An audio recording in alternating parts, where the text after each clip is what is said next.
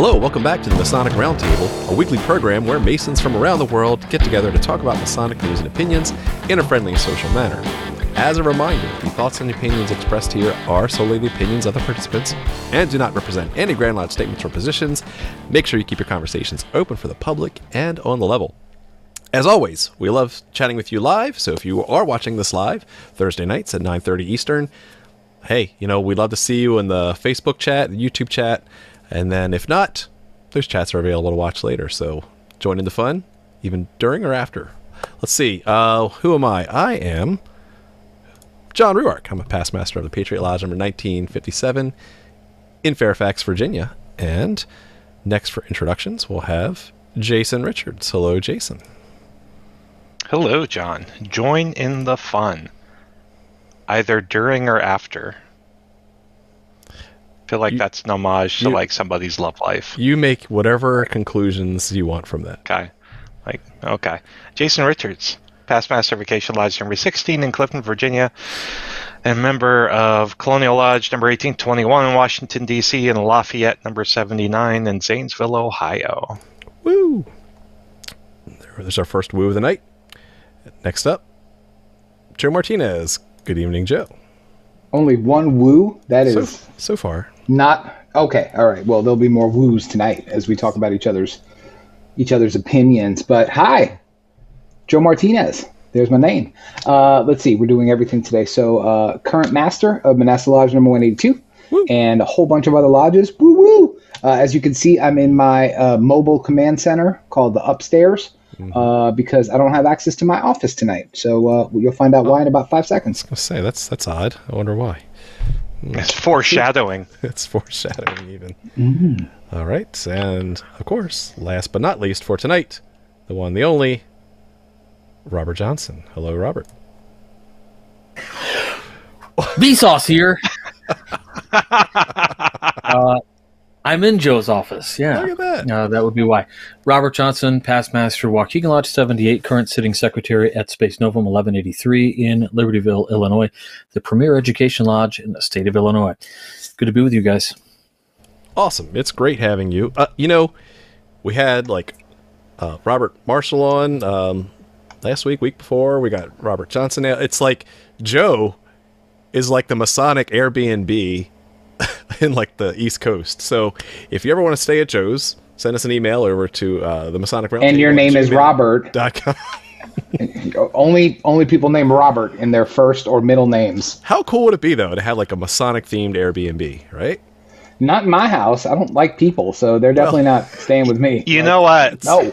That's pretty cool. No. there was there was a brother of my lodge who may be a current district deputy who had been pushing a masonic themed airbnb type of What? platform for a couple Ooh. years Bro like B&B. from the standpoint of like you know it's almost like couch surfing except you know with masons Huh. That could Interesting. work. can't imagine why it never took off Yeah, Sounds biased. It does. your face is biased Before we get into tonight's topic, definitely want to give a shout out to all the patrons who support the show. You guys are awesome and you rock, and you rock my socks off. So keep on doing what you're doing. We love chatting with you off, you know, off Thursday nights in our little Secret Squirrel Facebook group. You guys are awesome, and we have some really candid conversations in there. I love how it's like a sa- a safe space for Masons to bounce ideas off each other, throw out the like the really weird questions, and uh, yeah, every week it, there's always something new there. So if you want to join in on the fun, head, over to Patreon.com/slash The Masonic Roundtable. Yes, Joe. Speaking of fun, just wanted to let everybody know uh, that the Masonic Roundtable is moving into the more of the 21st century than we have been. Today, we finally broke a thousand followers on TikTok. So that means you now get to see live content from your favorite people. So everybody here, except for Jason, uh, will be on TikTok doing live stuff, and maybe Jason sometimes. But um, yeah, so be on the lookout for that. Uh, I think our handle is at the Masonic Roundtable. Is that right? So, It is. Okay, so yeah, check us out on TikTok. And we will probably be going live tomorrow morning from a secret secret location. Woo, woo. hence why Robert's in town. Yep. Robert Robert always brings uh, the good conspiracies with him. So we'll see it then. All right. Well, tonight's topic is on the topic of cognitive biases. Uh, so if you recall, way back in episode 36, we did a series of logical fallacies. Logic being one of the many arts and sciences that we are supposed to be uh, familiar with as Freemasons, and thought it was good to dive deep, especially into conversation about the logical fallacies we have whenever we debate. And then there's a corollary to logic fallacies as well, which are cognitive biases. So tonight, we're going to talk about a variety of cognitive biases that you probably have because you're a human and we all have our own influences and our own mistakes that we need to correct. But the first step of correcting a mistake is knowing that it exists. The first step of a 12 step program is admitting you have a problem. So, tonight we are going to cover a plethora of cognitive biases and um, what they are, maybe where you might have seen them masonically, and maybe, you know, what to look out for in the future. So what we're going to do, we're going to do just like we did for logical fallacies. We're going to do a round robin format where we're just going to take one and go around, do a short thing, and see how many we can get through within the hour. There are many many more than we can cover in a one hour show. We hope to give you just a taste of some of the biases that you probably have. So, just as a reminder, cognitive biases are these systematic flaws in thinking when we're trying to interpret the world. Our, you know, we as human beings have been trying to um, react and, and bring in all this all this information, and information is getting even you know more dumped at us all the time in the information age. So we have to make sometimes irrational conclusions about things just to make sense of the world. But in doing so, there's a lot of danger and false um, false judgments that you can make. And so what we're going to do is walk through some of these cognitive biases and then see how we can correct for those. There are many, many more. We found most of these um, codified in a website called yourbias.is, Y O U R bias.is, uh, but it is not a complete list. It's it's just kind of the, the highlight reel. We'll start with Jason with the first cognitive bias. Go ahead, Jason. All right, so we're going to open up the conversation tonight on anchoring. Oh, it's not just a weight that drags you down, but it is the cognitive bias that says that the first thing you judge influences all of your judgment that follows. So the idea that you can't ever break free from your first impression.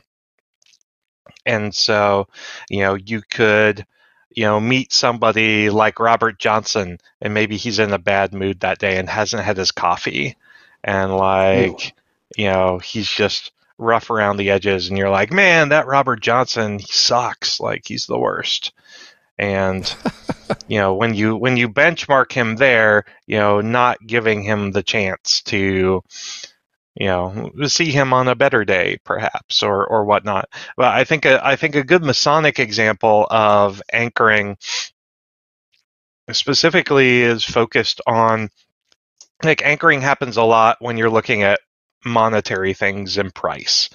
And um, so for me, anchoring comes into play a lot when we talk about lodge dues. Yes. So you go into a country lodge and the due you get raised in a country lodge and the dues are like 30 bucks. And so that's that's all you know and then you move to DC or New York City, you want to affiliate with the lodge there, and the lodge dues are over two hundred dollars. Whoa! You're like, whoa, what? What's going on? Like, what? I, I don't understand. Ultimately, it seems out of place for you, and you make judgments based on the fact that you are anchored in, you know, a a different dues structure or a different you know idea of of what the you know fiscal uh, responsibility is of of a mason and lodge. Well there you go. So always remember that uh, you, your decisions may be influenced by the anchoring effect. All right joe bring it up also also applicable to dues raising discussions as well. So you have all the you know, 60 and 70 year olds going, I remember when the dues were $15. What do you mean we're raising it from 30 to 31 and a half? okay, Joe can go now. Joe, next one. I've, uh, I was waiting for Jason's approval, as I always do. So, uh, yeah. So, And another thing about anchoring. Damn you. so, uh, this one we're going to talk about is the Dunning Kruger effect. And a lot of people have heard of it before, um, but I think that a lot of people don't realize that this applies to many, many people in many situations, much more so than we would like to, to think ourselves. A lot of people um, in different facets of their life and the things that they do, whether it's work or lodge or family or anything, uh, school. Um, they all are impacted by the Dunning Kruger effect. So, what this is, and it was named after two guys, two psychologists, Dunning and Kruger, really intelligent name. Um, but it's basically uh, when you or someone overestimates their skill set or their knowledge in a certain subject or a certain task. Um, and then they go forward with that with that you know diminished skill set or diminished knowledge uh, or their their inability to do a task when they go ahead and do it. So um, basically it's overestimating your own abilities or someone's own abilities. And i think we all do this again in one vein of our lives or another. Um, let's see a lodge example i could think of is uh, okay i'll throw this one out there and see what you guys think.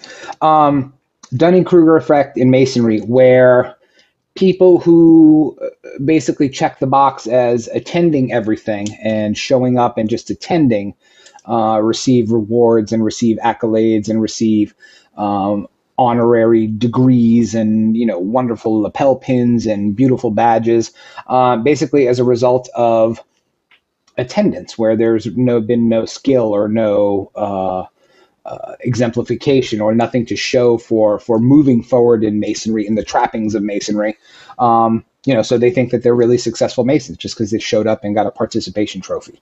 Um, you know, and I could pick numerous examples, but you know, I don't want to offend anybody today. So, um, yeah, I, I, think that's a present. Absolutely, absolutely, and I, I, think again, we're all we're all we all yes. you know to bring it to a, a you know a less lodgy example. Um, you know, people who are poor performers uh, in their work or a task that they do um, oftentimes don't have any issue volunteering for extra work that's over their capacity, right? So they think they're being helpful when in fact they are a detriment to the overall goal because they have mm-hmm. no skills in that task or job, right? So um, it, it's really hard to to uh, break through this effect because it really needs it, it, requires turning an eye inward to yourself and noticing that I d- am not awesome at everything. And in this particular task you know to use jason's parlance you suck at it um, and you need to actually be aware of it and come to that. So that's dunning-kruger all right. Excellent. Next up over to me we're going to talk about the halo effect. So what is the halo effect? The halo effect is where um, the perception you have about someone actually influences um, it, part of their personality it influences your your other perceptions of them. So usually, what happens is where um, if someone is attractive, you might think high, more highly of them.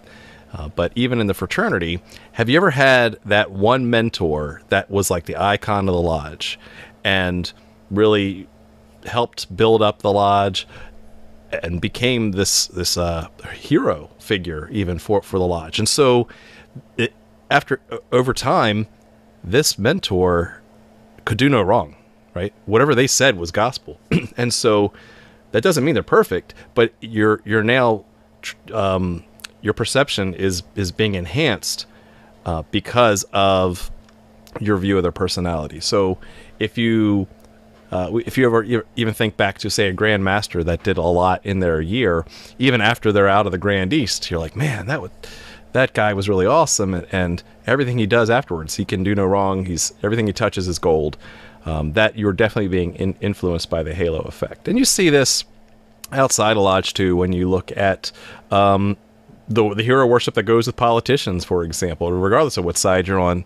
That whatever they say is, is true, and, and they they can't be wrong about this because you know I, have you know I believe what they said before, or, I, or I like what they've said before, And so just be aware that, um, you know, when they say never meet your heroes, but also realize that good or bad, you can, uh, you can be influenced by the halo effect. I think there's another term for the negative side of that uh, where um, if you don't like someone, even if they're telling you something that's truthful, you will be influenced by a negative perception of them. All right. Let's head over to Robert. Let's go to yours. So the first one to cover for us, right, is this idea of reactance, and it's got a, a basis right there, right, just right in the word react. Um, when I think about this, it's very like super childish, um, but we all kind of do it, I think. But it's probably one of the first ones that we learn as an adult that we learn how to curb it. And so this is when you do the opposite of what is suggested, almost out of spite. or based on who suggested it for whatever reason you've got something against that person or whatever the case is and you decide i'm going to do the opposite thing uh, your your uh, parents tell you not to date this person and you're like oh not only am i going to date that person i'm going to i'm going to you know date the dirtiest version of that person or whatever um, Ew. from experience or what? Uh, no, you know, but the lodge experience, the lodge experience, I do speak from. Uh, the one I would, the one I would say would be like if we ra- if we say, hey, let's go ahead and raise the dues, right? And then what happens is uh, instead of raising the dues, not only do they um, decide to keep them the same, they might say they might do something additional like spend more money or a personal example would be like if you had a district team and you were the DDGM and then you decided, hey, I want to make these suggestions for the officers to move around in my off in, in my district team for when I leave. Uh, the person I suggest to be DDGM is not the person that's that's that's uh, chose. So uh, they pick somebody else right?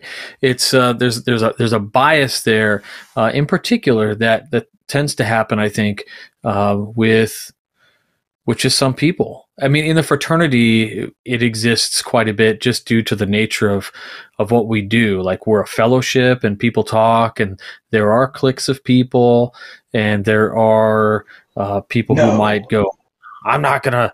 We're not. No matter what, you know. Like if John, you know, you were in the uh, the membership committee. Let's say you left them on good terms. I'm not. I don't know if you did or not. I don't. I'm just speculating. Let's say John leaves the membership committee on good terms, and he leaves them a list of of open things that are all you know ready to go and, and set up, and they just take it right away and, and they just throw it in the trash because maybe they don't like John or something, right? Or I don't want to deal with that because I only want to deal with what I'm deciding to do. So it's kind of a, a push away from it, but it's really childish. You bring up a good point because now that's linking two different types of cognitive biases. You're linking a negative halo effect with a reactance effect. So these things can be linked as well. Mm-hmm. Awesome. I, I call reactant effect Mondays. I didn't know it, it was a thing. like pre coffee Joe. All right. Over to you, Jason. Next up. Next up, we're going to talk about the mother of all biases. and you see this all the time, even among the TMR hosts, and that is confirmation bias.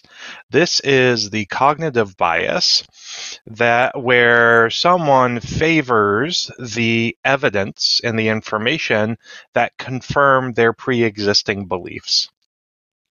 And so on social media, you know how much of an echo chamber it is.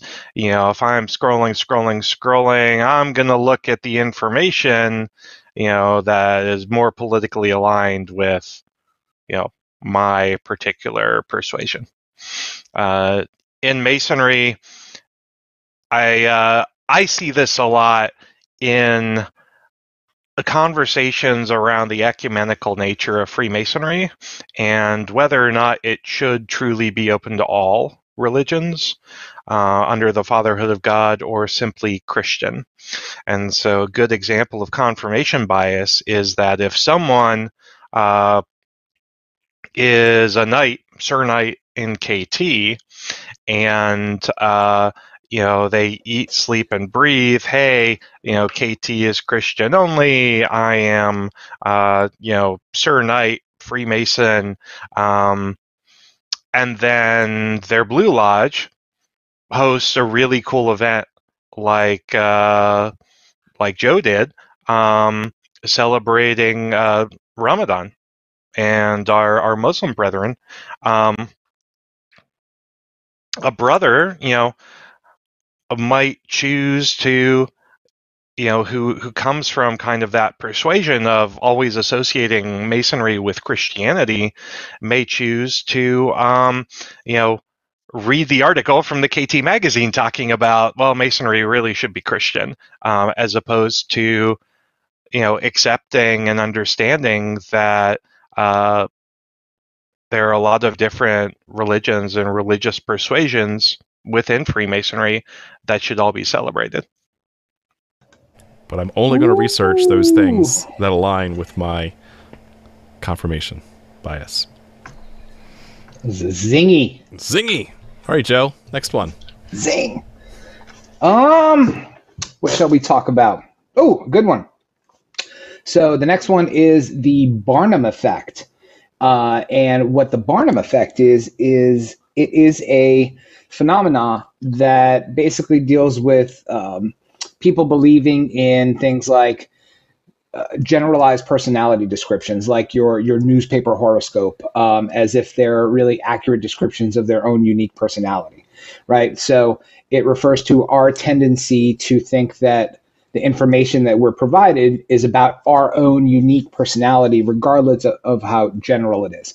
So, you know, things like, uh, you know, you get a really cool message in your fortune cookie, and it's like, oh, that really relates to me in my day, you know, um, or your horoscope, um, where they're written so broadly that um, I'm talking about newspaper horoscopes, uh, things like that. You know, they're written so broadly that this has to apply to me, and it's such a deep, intentful thing because it, it only applies to me. So, um, uh, funnily enough, this was named after um, P.T. Barnum, you know, uh, Brother Barnum. and brother P.T. Barnum, uh, which had not a nice quote, but uh, I will quote him and say uh, he was quoted in saying, "There's a sucker born every minute." Uh, and as you know, P.T. Barnum was in the circus business, um, you know, during the late 19th century.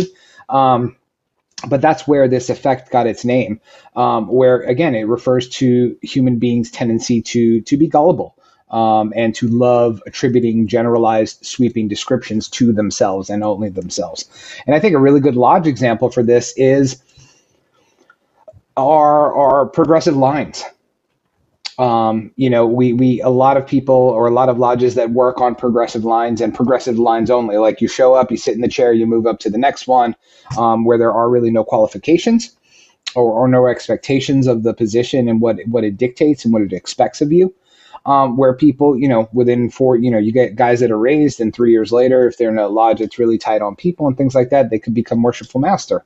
Um, and the the Barnum effect applies when you know we talk about in our ritual, and I'll be generic and talk about we say the worshipful master has wisdom because he represents a certain person and things like that. But just sitting in chairs for four years doesn't suddenly make you wise, um, and it suddenly doesn't give you the ability to to run an organization like a Masonic lodge. So your virtue of sitting in that chair does not automatically grant you that magic power. It doesn't come from the chair and you know go up your butt into your head. It, it does not work. it grants like you the so, grumpy power.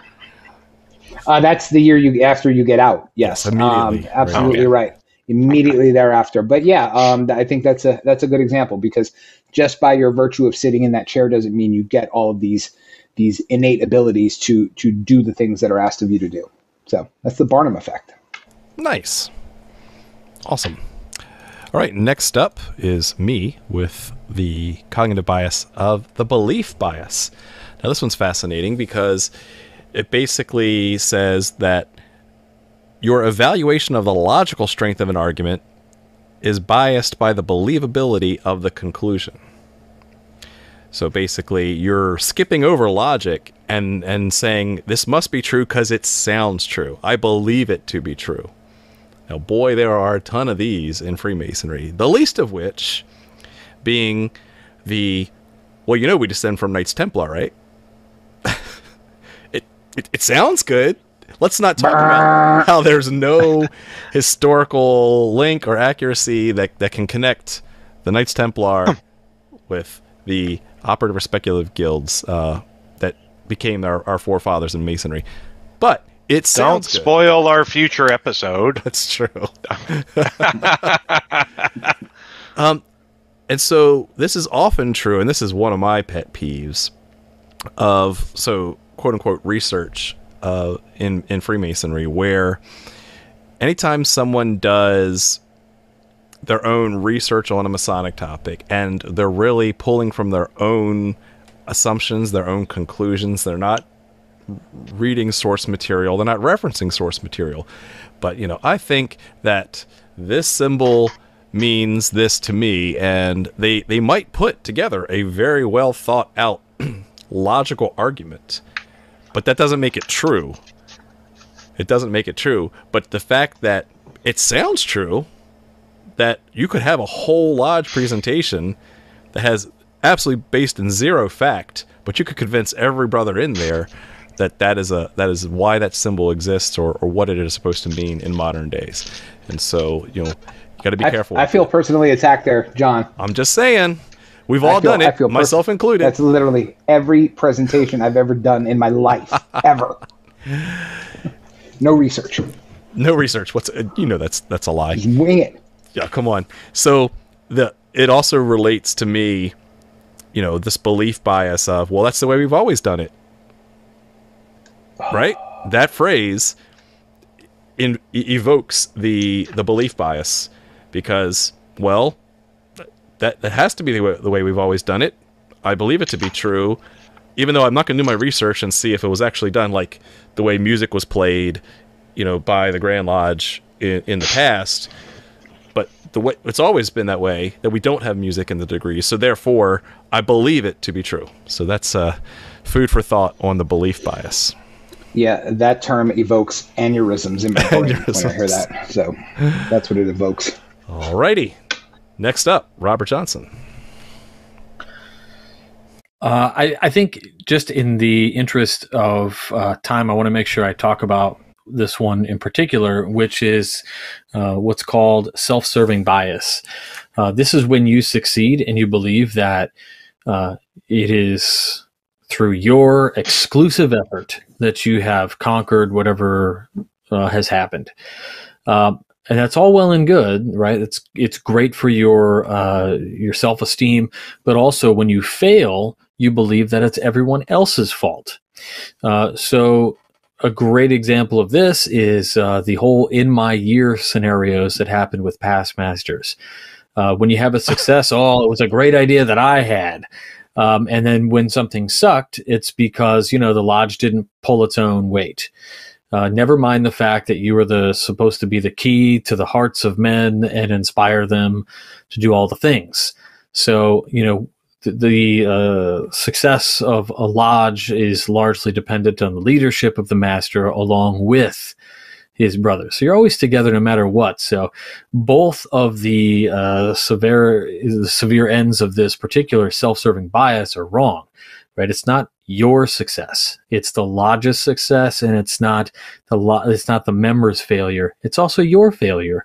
So you own them together. But it's uh, it's certainly um, is something that I think our brothers need to think about, uh, in particular um, with their lodges and self-reflection. Because a lot of times we we want to think how well we did with something and you know uh, what's the like you see it in the old uh, black and white you know you know Moe uh, from from Three Stooges right? And Moe's like ah glad I thought of that.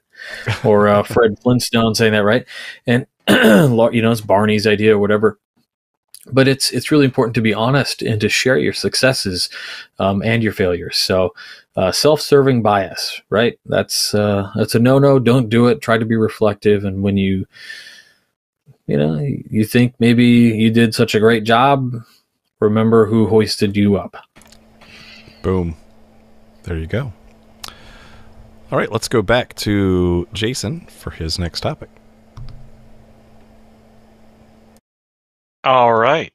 Great. So now we're going to, I think, a one of my favorite biases. It's also the most maddening.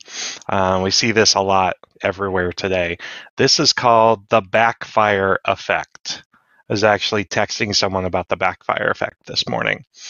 The backfire effect occurs when some aspect of your core belief, like your personal core beliefs, um, is challenged, and all it does is make you double down and believe them more strongly.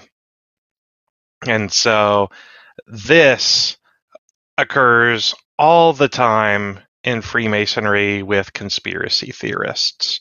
So, why is it that the Leo Taxil hoax, now 150 plus years later, is still the thing that anti Masons like run screaming to at the first sign, even though Taxil himself announced in a public forum that he made everything up?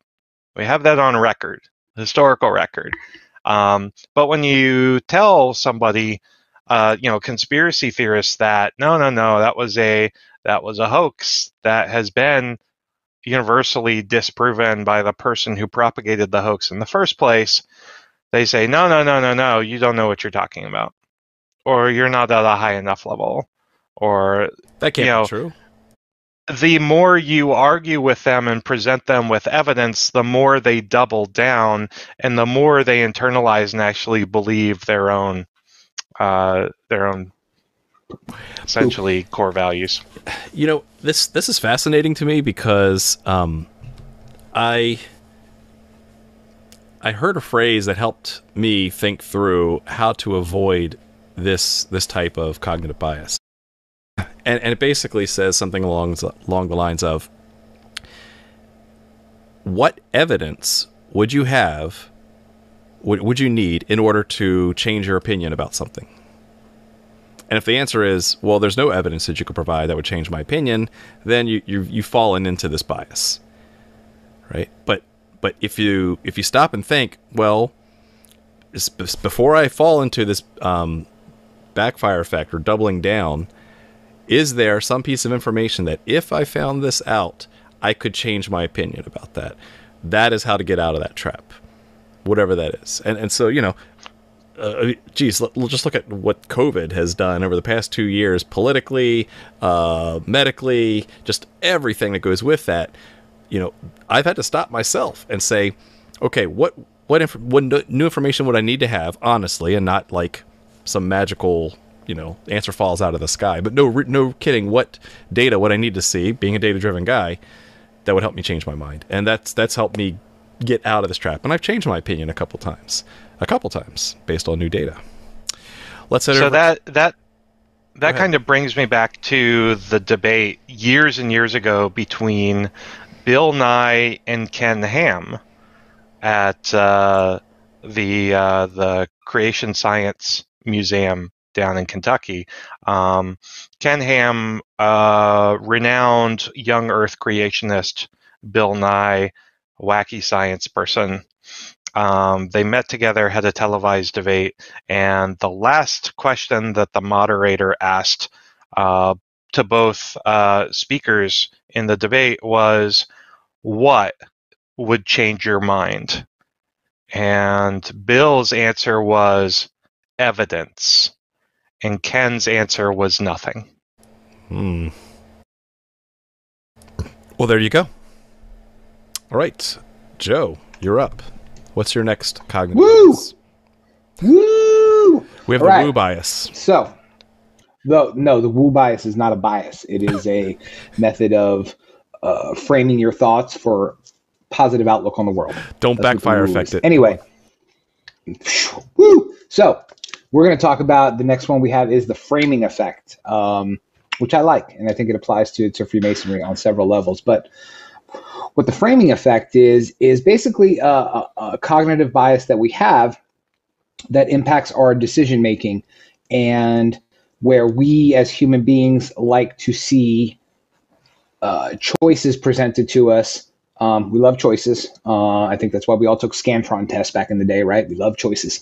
Um, but uh, you young kids don't know what Scantron is. Uh, you're, you're blessed for that. But um, uh, basically, it's like uh, looking at uh, two different kinds of meat. You go to the store and you're buying ground beef.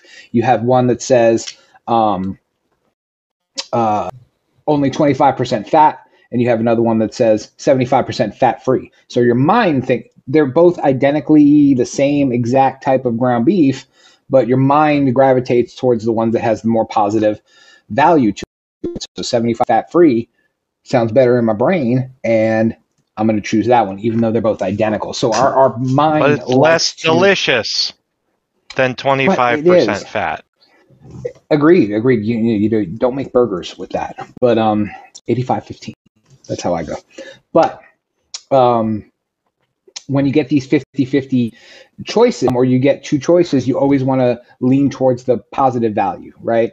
And it really frames how we decide things. So I think a good example going back to masonry when it comes to the framing effect is uh, our st- our membership statistics, right? Um, we have the doom and gloomers. Um, I like to call them the realists, uh, where they look at membership numbers and see that that is that is him right there, poster child. That is going on a lapel pin.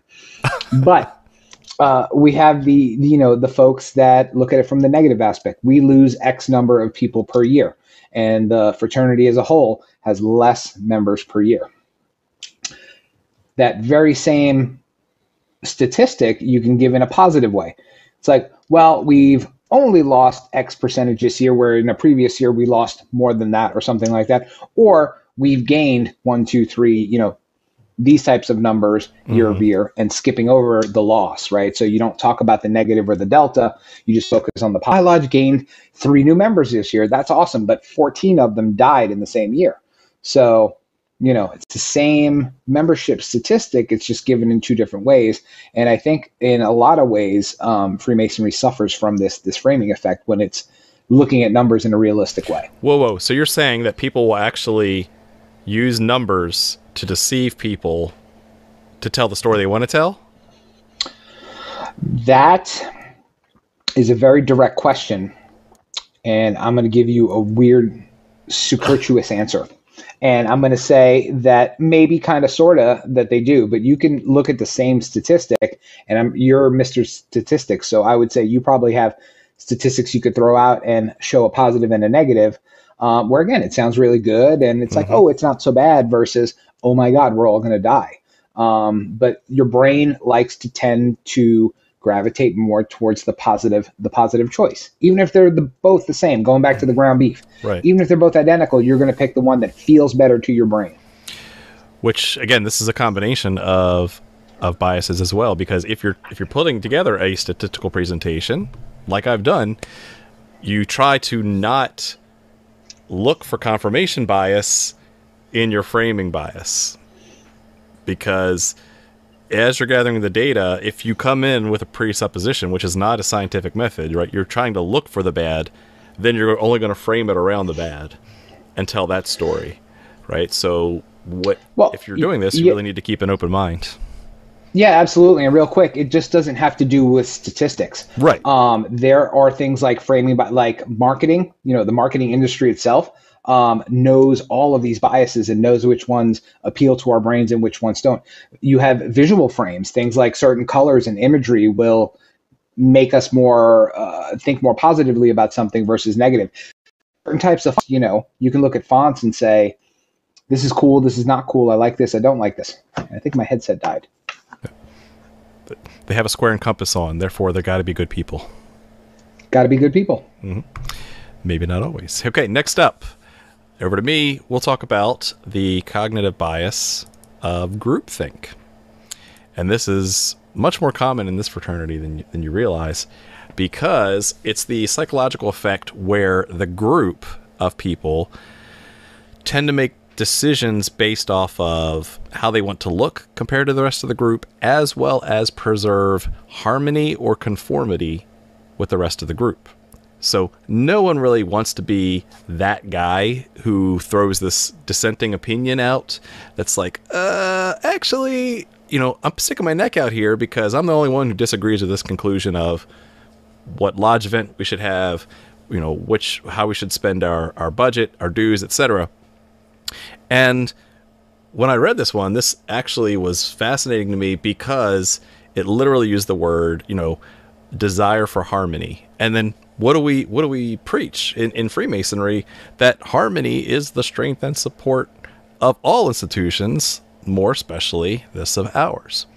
And so I know you can think of examples of where um, there's been a voice vote taken up in lodge. There's been officer meetings where no one really wants to to poo-poo an idea, and or no one wants to speak up. Right? That it's it's we just want to make sure that everybody's happy, and then uh, geez, this this gets multiplied um, at the Grand Lodge level when you see resolutions get brought up to maybe change the law, and by the time it plays this telephone game and gets up to like these these high level committees, it gets so watered down because it's death by committee that this groupthink bias comes in and says, well, we don't really don't want to offend, so we're just going to tweak this a little bit so we preserve harmony, so we preserve, um, you know, this this fraternity of ours, and we don't want to rock the boat too much. And by doing that, you're not taking a stand. You're you're falling into this trap of groupthink bias, and so you have to be really careful about that. And if you see it happening, stand up, right? Um, force the issue, and it's it's hard because you're putting your neck out there too, because you're going against the the tribe, because we are tribal people. We we want to get along nice. We don't want to be kicked out of our of our tribe. We don't want to be kicked out of Freemasonry, right? For example, and so be aware that you know when you put your, your your neck out there, you really are trying to do the right thing without it it falling into this this trap of groupthink. Okay, let's head over to Robert for his next one. Uh, let's do the negativity bias. Uh, so, negativity bias is essentially uh, when you Let's are not. a person. oh, don't become the thing. Um, focusing, you you focus on negative things so much that, in fact, it impacts the rest of your life in such a way that you view everything as negative. Um, a common thing that like if you look up this particular bias that you'll see a lot of is people who maybe have been hurt in a relationship before and then just assume that all women are out to hurt men or all men are out to hurt women. And uh, this is simply not true. It's just the bias that has been constructed for you because of your individual subjective experience. You may have had a terrible experience with something. Maybe you don't like roller coasters because you had one bad experience. Um, so, uh, this is an interesting one. Um, we should remember to always keep an open mind and to uh, try new things. And of course, uh, as brothers, be have some empathy for people who have been hurt in these kinds of ways. But think about in the fraternity, this might be uh, very interesting, right? You could have somebody who uh, focus on lodge failures and never want to try anything again. Oh, we tried a uh, spaghetti dinner 10 years ago and it was terrible, so we're never going to do that again. Or, or maybe you proposed a new bylaw and you didn't get it passed and people had bad things to say about your bylaw and so you just never want to do that again oh nothing ever works because the one time i put up a, a new bylaw you know it got shut down or in the form of relationships even maybe Freemasonry, because we're a fellowship, we have the ability to assist somebody in um, having a closer relationship with, uh, you know, fellows of his lodge. Uh, in particular, if he's like somebody who's had bad experience with friends or whatever, the lodge is a step in the right direction, perhaps. And you know, in this case, maybe would even assist somebody in overcoming a, a negative bias. But that's the negative bias, and and uh, don't do that. Don't do that. I did want to highlight. Um, that reminds me of, I believe it's um, Edward de Bono. He has this concept of the six thinking hats. I think he puts a color to each one of these different hats. And so when you're brainstorming, like as a group, one thing that you want to do is say, okay, for the next five to ten minutes, this idea that someone pitched out, we're all going to uh, put on these like oh this white hat, which is neutral objectivity. Let's just talk about what do we know about about this idea, without casting any bias on it. Okay, now we've talked about that. Now let's actually skip ahead to like there's the black hat, which is the one that Robert just talked about. Let's let's actually put on some negative bias, get that out of the way. Let's talk about all the negative things about this, and then conversely, right? You want to look at um, the yellow hat side. Okay, we've all talked about the bad stuff. You got it out of your system. Now let's switch over to the yellow hat. Let's look at the positive side of this. And because guess what? There is the corollary to what Robert brought up. There is an optimism bias as well. Let's focus only on the positive things that could that could go well with this idea. And you can see how being aware of it and then giving it time to think through these different stages of bias allow us to own the bias and move on so that all these different uh, thoughts and viewpoints are brought up.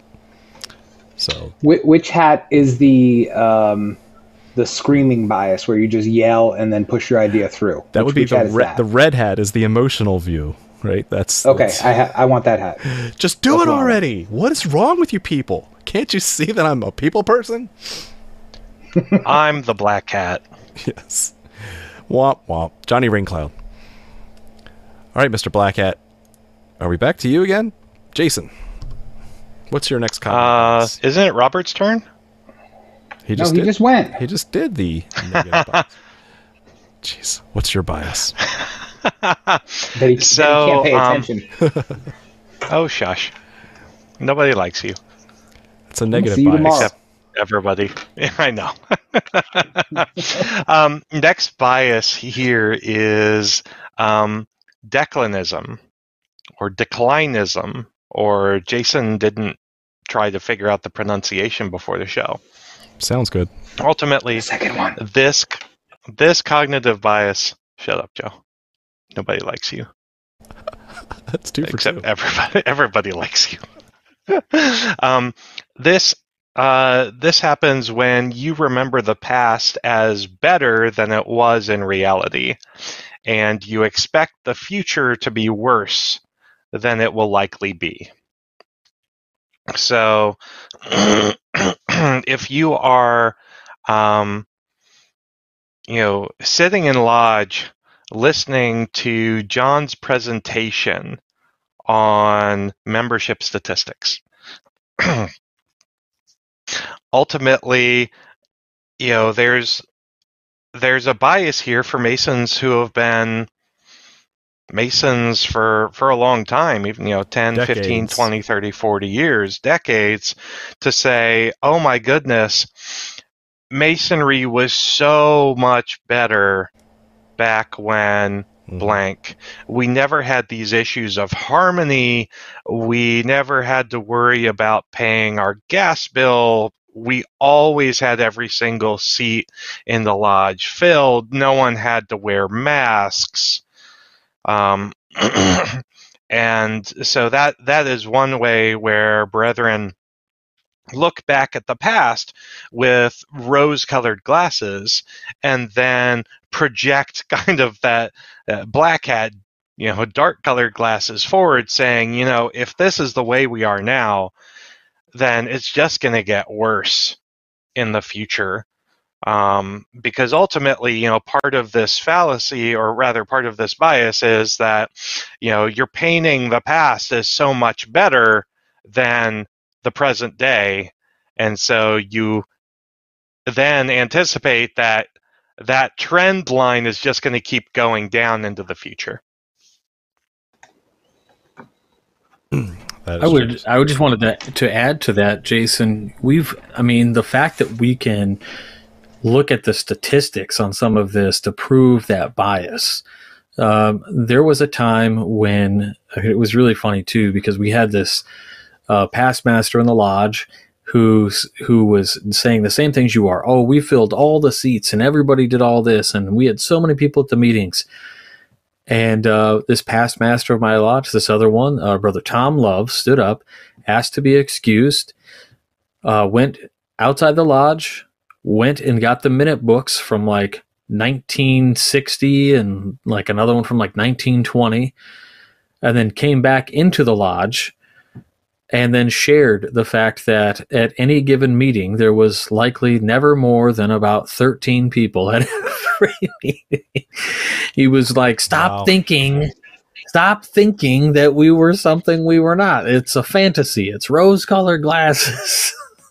Wow. Well, you know, and Oh, you yeah. can you can think Kudos, about that. kudos. You can think about that. You know, oh, the hey, excuse me, the heyday of Freemasonry, back, you know, at the the formation of the premier Grand Lodge of England, like speculative masonry was exploding. You had the Royal Society, Desaguliers and his contemporaries. Like, that was awesome. Everything was fantastic and great. And you do know that, like, within the first, like, 15 years of masonry, the premier Grand Lodge of England fractured Almost died. and completely broke apart and almost destroyed itself. Over green beans. I see the chat blowing up. you show me you. the documentation and then you know i will Green bean bias. cons- consider your hypothesis The more green beans you have at a meal, the better the lodge event will be. There's your green bean bias. Oh, oh! I love it. I hope you get. I hope you get a mildly annoying disease. Uh, I'm next. Yes, yes, love green beans. So mine is uh, it kind of dovetails into uh, John, the last one you talked about. Mine is in group bias. Um, and uh, a great example of this is, you know, in our politically charged, you know, we can't go five seconds without making a political comment, whether it's social media or at our dinner table or on the street when you see a bumper sticker. We're just so politically charged as a society. It's you're walking down the street and across the street you see someone wearing a "Let's Go Brandon" shirt or a uh, Joe Biden rules shirt or something like that, and just by virtue of looking at them, never meeting that person, never interacting with that person, never speaking to that person, you've associated them with a group, have made judgment calls about them, and you've already categorized this person as the type of person that you think they are, and that stays in your mind forever. So that's uh, and, and you know to add on to this, it's in group bias specifically is you have those thoughts and you have these preconceived notions and they you know form your mind, but then it also uh, comes with the idea that my group is better than your group because I don't like the group that I've put you in arbitrarily, right? Just from looking at a T-shirt um, or something like that. So, I mean, I think this is rampant in Freemasonry, right? And on a couple of levels, right? You know, my lodge is better than your lodge because you know we don't serve green beans there. That is a factual statement with evidence. So I wouldn't put it in the in-group bias, but um, you know, my lodge is better than your lodge because we play music, or you know, my lodge is better than your lodge because we had, you know, we raised 45 people in one day. Yay! So that makes us better than your group. So it's always a mine is better than yours because of this. But again, it's not with evidence. It's not through fact. It's through because I made a judgment call based on what I think I know about you. Um, so really rampant, um, not just in Freemasonry, but you know, in general, um, touches a lot of our society, and it's something we need to kind of Yeah. break the habit on. Yeah, um, I'm glad you brought that up because uh, I had a, a, a work mentor who was really smart in organizational dynamics, and uh, one what he didn't really call it this in-group bias, but he was very quick to pick up every time the conversation shifted towards, well, if only they did XYZ, right? And so he says, anytime that you start talking about them or others, or it's always their fault, it's not our fault, it's it's their fault. Anytime you, you put someone in, a, in an other category, you're you're doing this in group bias. Uh, even if you haven't defined what that group is, it's not your group. And so again, that's one way to break this in group bias is to anytime you hear yourself, well, if only they did, or they're different because you're already down that path. So um, so try Those people, those people. so try to step away from that. If y'all have the term "those people" in your vocabulary, take it out now, put it in a dumpster, and set that dumpster on fire. That's something that those people in Manassas would say. I'm just saying. Those people. I don't live in Manassas, so don't get smarmy with me, Smart. buddy. All right, let's talk about another Smarmy. smarmy bias. The next one is the availability heuristic. Um, this is um, sort of like framing, but it's one that we we tend to do a lot whenever you hear a lot about something in the news. So whenever uh, the availability of something, uh, or the more recency, or the more common that you hear about something, you tend to overestimate its actual statistical probability of happening in the real world. So if there's a really bad tornado that comes through your town and there's another one a week later, you're going to start saying, "Boy, there we've had this this huge increase in tornadoes." When if you look at it over time, it's probably about the same. They just happen to be a week apart. Uh, so, um, so you see that with weather events for sure, and people overestimate. Well, we're we're getting so many more hurricanes now because of global global warming. And when you go step back and look at the data, we have just the exact same number or or fewer hurricanes over over time. Um, but that happens a lot too when lodges are trying to improve themselves. Uh, one one example could be, and this is again like a framing uh, bias, where you could say, "Hey, our lodge is doing great. Like we've raised ten brothers over the past six months. Like we are we are doing great. We're kicking butt." That may be true, but let's let's expand that window here and let's look over the past five years. If you're only going to talk about the last six to ten six to ten months, you're you're yes, I'm very happy that it's recently you've been you've been growing pretty quickly, but as a whole, let's step back from the the recency effect, the availability effect, and look at it at a bigger picture to see uh, are you really on track? That goes exactly into framing. So you know, we raised how many people did you say? Ten people in six months. Mm-hmm. What about the fifty guys over ninety that just suddenly died too? You know, No, no, but we We raised won't talk about those. in the past Right. six months, Joe. I mean, come on, let's let's let's have a little bit of optimism bias here. Ten in the past six months. I'm going to hit you with a whole bucket full of math bucket see how that works out for you. One one and a half bucketfuls. It's called a net negative. Yeah. Um, and you know, I fall I fell into that trap too, right? Um, one another like real world example that's not like raisings or or tornadoes is all of a sudden there was this one period over the past two years where a lot of people I knew started to get COVID, and we're like, oh, there's got to be a surge, there's got to be a peak of COVID going around. It just happened to be the the availability, the people that I knew personally that were getting it, and so I'm I'm putting on my bias there when I'm saying, well, there's got they were fine before for the past year. Now all of a sudden they're getting it. There must be a surge, but that is that was not true if you actually look at the data. So that's um, something to consider. And I think we're ready for Robert's final one because we are pushing the hour. So let's end with Robert, and then we'll go around one last time to talk about our, our favorite bias and or how to avoid them. Go ahead, Robert. Uh, the next one is uh, I'll, I'll go back and I want to do curse of knowledge. So, curse of knowledge is essentially that you've mastered a particularly confusing topic and you assume that others also know exactly what you know. Um, this happens a lot during the political seasons, right? Like when people talk about how the electoral system works or, you know, any number of things that can really confuse people. And the idea is that because you've invested some, some time and let's face it, uh, I think there are several people out there, and I, and I would suggest that I'm probably guilty of this myself post my 20s, uh, acting like I've always known what something was, when in fact I probably looked it up 10 minutes before to look smart in class or something silly.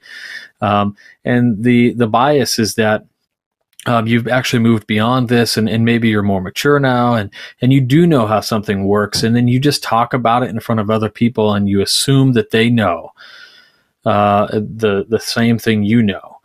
Uh, and a, a, good example of this in Lodge is that uh, anytime you're arguing or having a condescending attitude towards Lodge members who don't understand, maybe like Grand Lodge procedures. Um, hey, I want to submit a bylaw revision. Uh, I use that because that is a confusing process.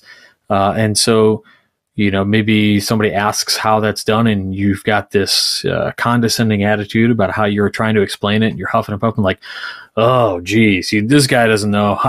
he doesn't know how to submit a bylaw revision. Hey, he doesn't know how to submit a bylaw revision. Can you believe it?"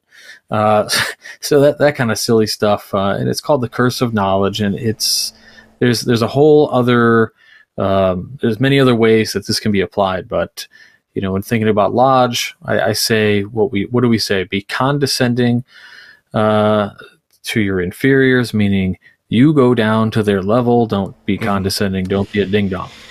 Yeah, this is really fascinating because um, in my professional career, I, I knew a guy. It was, it was this brilliant PhD. He could do math in his head that would just like crush my ever my best abilities ever.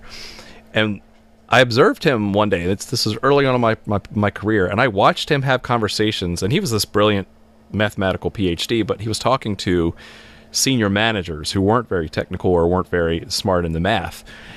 And watching him, I would see him shift the conversation down to the level. It wasn't being condescending. He was just trying to explain it at a more simple level. And as he would, you would see him slowly raise the the uh, academic level of the conversation, and he would meet to where someone's ability was. And it was fa- it was a fascinating tool that I found where you're actually trying to get around this curse of knowledge and say, you know, let me step back and realize I may know more than this person, but I'm not going to do it in a condescending way. I'm not going to do it in a, uh, a, harmful way. But I'm going to say, let me make sure that we we're talking at, at the same basics before we start moving up to another level, and that's helped me um, do that. Joe? Yeah, just uh, you just made me think of something that I haven't thought of in a very long time, uh, and I'll be super quick because I know we're running on time. But um, uh, those of you that were in the military, you you've heard this um, probably said a lot more meaner than I'm saying it now.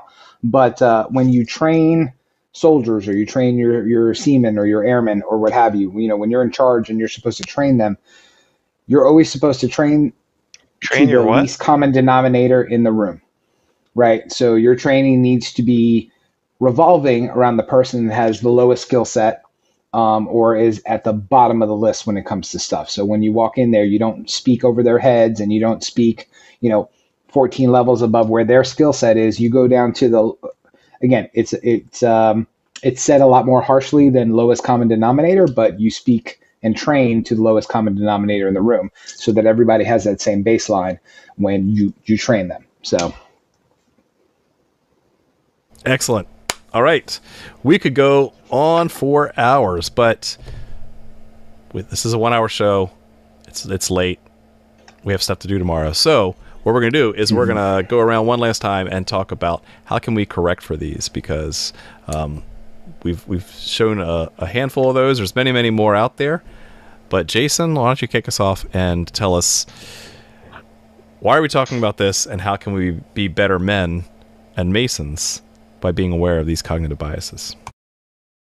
You know, ultimately, you know, there's a there's a good difference between you know logical fallacies and cognitive biases whereas logical fallacies really in every case are things that are detrimental and undermine the validity of an argument you know the, the cognitive bias isn't necessarily inherently a bad thing. Ultimately, a cognitive bias is our brain's way of, you know, kind of supercharging our thought pathways so that we don't, you know, completely overanalyze something to death. It's it's a way to, you know, kind of think fast as opposed to thinking slow.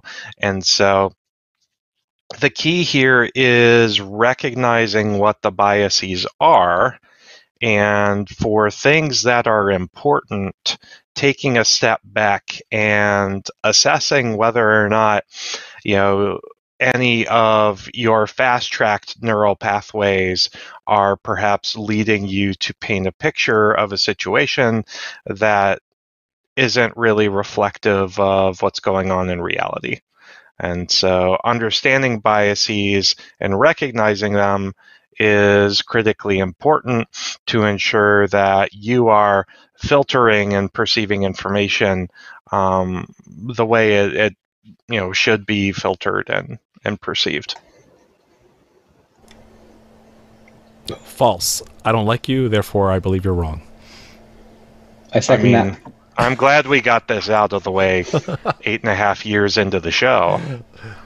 Like, I, love never you, liked Jason. you either. I love I you. love you. All right, Robert. Uh, question is how you know why do, why do we care about cognitive biases and what can we do about them? well, because they actually plague humanity. Uh, they they actually make it difficult to uh, evolve cognitively as a species and move forward with uh, you know, solutions and things. Uh, these biases are, you know, range from everything to as uh, silly and subjective as we've talked about to, you know, uh, uh, the ideas of things like, uh, well, hot button issue today would be uh, like the uh, systematic, uh, you know, racial biases that uh, exist all over the world, really. But you know, we've had particular focus on here in the United States over the last decade or so, um, and really the only way to destroy our biases is to become honest with ourselves um, and to really try to take stock in uh, our own feelings. Because I, I, like essentially you know you have a bias on something because there is an inherent fear of recognizing something some shortcoming or something that is uncomfortable about you or your family or, or something. And so when we can move past those things health in a healthy way um, then I think uh, that helps us out. But you know, in all realms of these biases, whether it comes, you know, there's a lot of things like John, you talked about uh, a lot of the, the biases that were moved against us in the the uh, before time and during the COVID time. Um, and, and and and not having those kinds of biases, I think, as long as we're acting within good faith to uh, make things better and get reflective and uh, I think we can overcome these biases, but it, it's imperative that we do.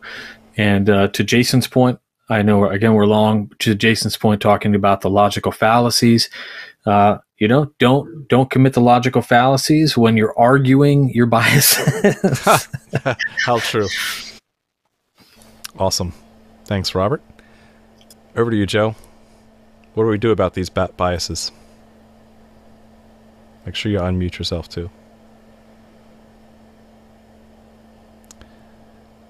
Not yet. Wait for it. You have a mute mute button bias. So you take these these iPods out. Next thing you know. How about now? How about now? We got you. We got Yeah. I said it all when my mic was muted. No. So really quick, uh, the way to solve this is very simple. It's you need to split yourself into two people. Okay, kind of like uh, bifurcating yourself. And that one person that has these biases, you leave that person there, and then you take that eyeball and you point it at yourself, and picture yourself as an outside observer and see what he would think of the things you were going to say. So, um, you know, that's the best way to look at your biases, you know, very objectively. And it's really hard to look at ourselves objectively because we're all subjective people, right? We have brains and thoughts and ideas, and and they're all about us. But um, if you can take that eye and turn it inside and view yourself as an external observer, you may get a glimpse of, of the types of things that you do and say and the biases that you present to the world and, and hopefully change something about them. So, you know, be the change, all that good stuff, you know, whatever other pithy quotes I can give you, just to turn that eyeball inward and take a long, hard look at yourself. Just do it. Yep. And Just that's that's really the uh, the summary there that I was going to say is that uh, it all comes down to know thyself, right? That's the whole point of, of, of Freemasonry is to know thyself, and the only way to do that is through introspection and self examination. And so you have to be aware of traps that you fall into and try to do less of those all the time, whether it be you know avoiding certain biases or fallacies, or whether it be strengthening in the virtues that you hope to emulate. Right. That's why Benjamin Franklin kept his his virtue card around. Right. So grow in your grow in your strengths and avoid your weaknesses and be better every day. So with that, I want to thank you all very much for watching and keep searching for more light.